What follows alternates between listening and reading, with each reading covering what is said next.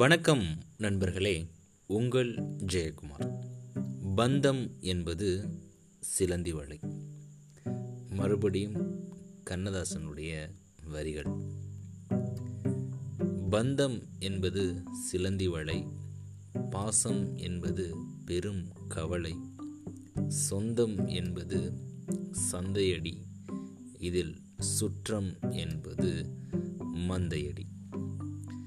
எவ்வளவு அனுபவித்து எழுதியிருப்பார் இந்த பாடலில்? ஆயிரத்தி தொள்ளாயிரத்தி எழுபத்தி நாலில் வந்த அவள் ஒரு தொடர்கதை அப்படின்ற படத்தில் வந்த பாடல் தான் இது. சிலந்தி வலை நம்ம பார்த்துருப்போம். அந்த சிலந்து வலை பார்த்தீங்க அப்படின்னா ரொம்ப சிக்கலாக இருக்கும். பார்க்குறதுக்கு எளிமையாக இருக்கலாம். பக்கத்தில் போய் பார்த்தா தான் தெரியும். அது கட்டுமானம் ரொம்ப எளிமையாக இருக்காது. ரொம்ப சிக்கலாக இருக்கும். அதைத்தான் இங்கே வந்து கண்ணதாசன் இந்த சொந்தங்கள் அப்படின்றத அதாவது பந்தம் அந்த உறவுகளுக்கு இடைப்பட்ட பந்தத்தை சிலந்தி வளை அப்படின்னு ஒப்பிடுறாரோ அப்படின்னு எனக்கு தோணுது.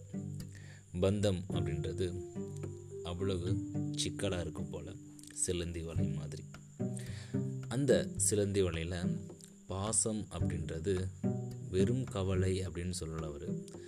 பெரும் கவலை அப்படின்னு சொல்கிறார் ரொம்ப ரொம்ப பெரிய கவலையாக இருந்தாங்க ஆக்சுவலாக இந்த உறவுகள் பார்த்தீங்க அப்படின்னா ரொம்ப பந்தம் அதிகமாக இருக்கணும்.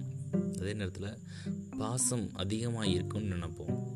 ஆனால் இங்கே அவர் இந்த பாசத்தை பெரிய கவலை அப்படின்னு உருவகப்படுத்துகிறார் அடுத்த இரண்டு வரிகள் ரொம்ப அழகாக இருக்குது சொந்தம் அப்படின்றது சந்தை. சந்தை அப்படின்றது பொருட்களை விற்கக்கூடிய இடம். அங்கே பொருட்கள் விற்பாங்க காய்கறிகள் விற்பாங்க. அன்னைக்கு ஆடு மாடு கோழி அப்படின்னு சொல்லிட்டு அங்கே விவசாயம் பண்ணுறவங்களும் சரி வியாபாரம் பண்ணுறவங்களும் சரி வந்து பொருட்களை அங்கே வந்து விற்பாங்க.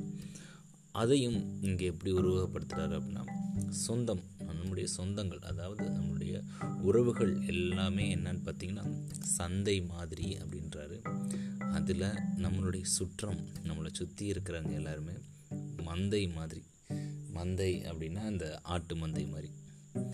இவ்வளவு நுணுக்கமாக ஒரு மனிதர்னால் எழுத முடியுமா அப்படின்னு கேட்டால் அது கண்டிப்பாக கண்ணதாசனால் மட்டும்தான் எழுத முடியும். அதுவும் இவ்வளவு அனுபவித்து எழுத முடியுமான்னு கேட்டால் கண்டிப்பாக அவர்னால தான் ஏன் இந்த சொந்தங்களை அவர் எப்படி பார்க்குறாரு அப்படின்னு கேட்டிங்க அப்படின்னா நம்மளுடைய பலம் அப்படின்னு என்னன்னு கேட்டிங்கன்னா நம்மளுடைய குடும்பங்கள் நம்மளுடைய உறவுகள் நம்மளுடைய பந்தம் நம்மளுடைய சொந்தம் நம்மளுடைய உற்றார் அப்படி தான் சொல்லுவோம். ஆனால் சில பேருக்கு சில சமயங்களில் இதே பலம் அப்படின்னு சொல்லக்கூடிய உறவுகள் அவங்களுக்கு பலவீனமாக கூட போயிருக்கலாம். அதனால தான் என்னவோ இந்த பாசம் அப்படின்றது பெரும் கவலை அப்படின்னு இங்கே உருவகப்படுத்தியிருக்கார். இந்த சிலந்தி வலை பார்த்தீங்க அப்படின்னா நிறைய நேரங்களில் சிக்கலாக தான் இருக்கும். அதே நேரத்தில் சிலந்தி வலையில் ஏதாவது ஒரு சின்ன பூச்சி மாட்டிருச்சு அப்படின்னா அதிலிருந்து அதனால் தப்பிக்கவே முடியாது. அதனால தான் இந்த சொந்தங்களை இந்த பந்தங்களை சிலந்தி வழிக்கு ஒப்பிட்டு சொல்லியிருக்காரு அப்படின்னு எனக்கு தோணுது. நன்றி நண்பர்களே. மீண்டும் நாளை இன்னொரு பதிவில் உங்களை சந்திக்கிறேன். பந்தம் என்பது சிலந்தி வலை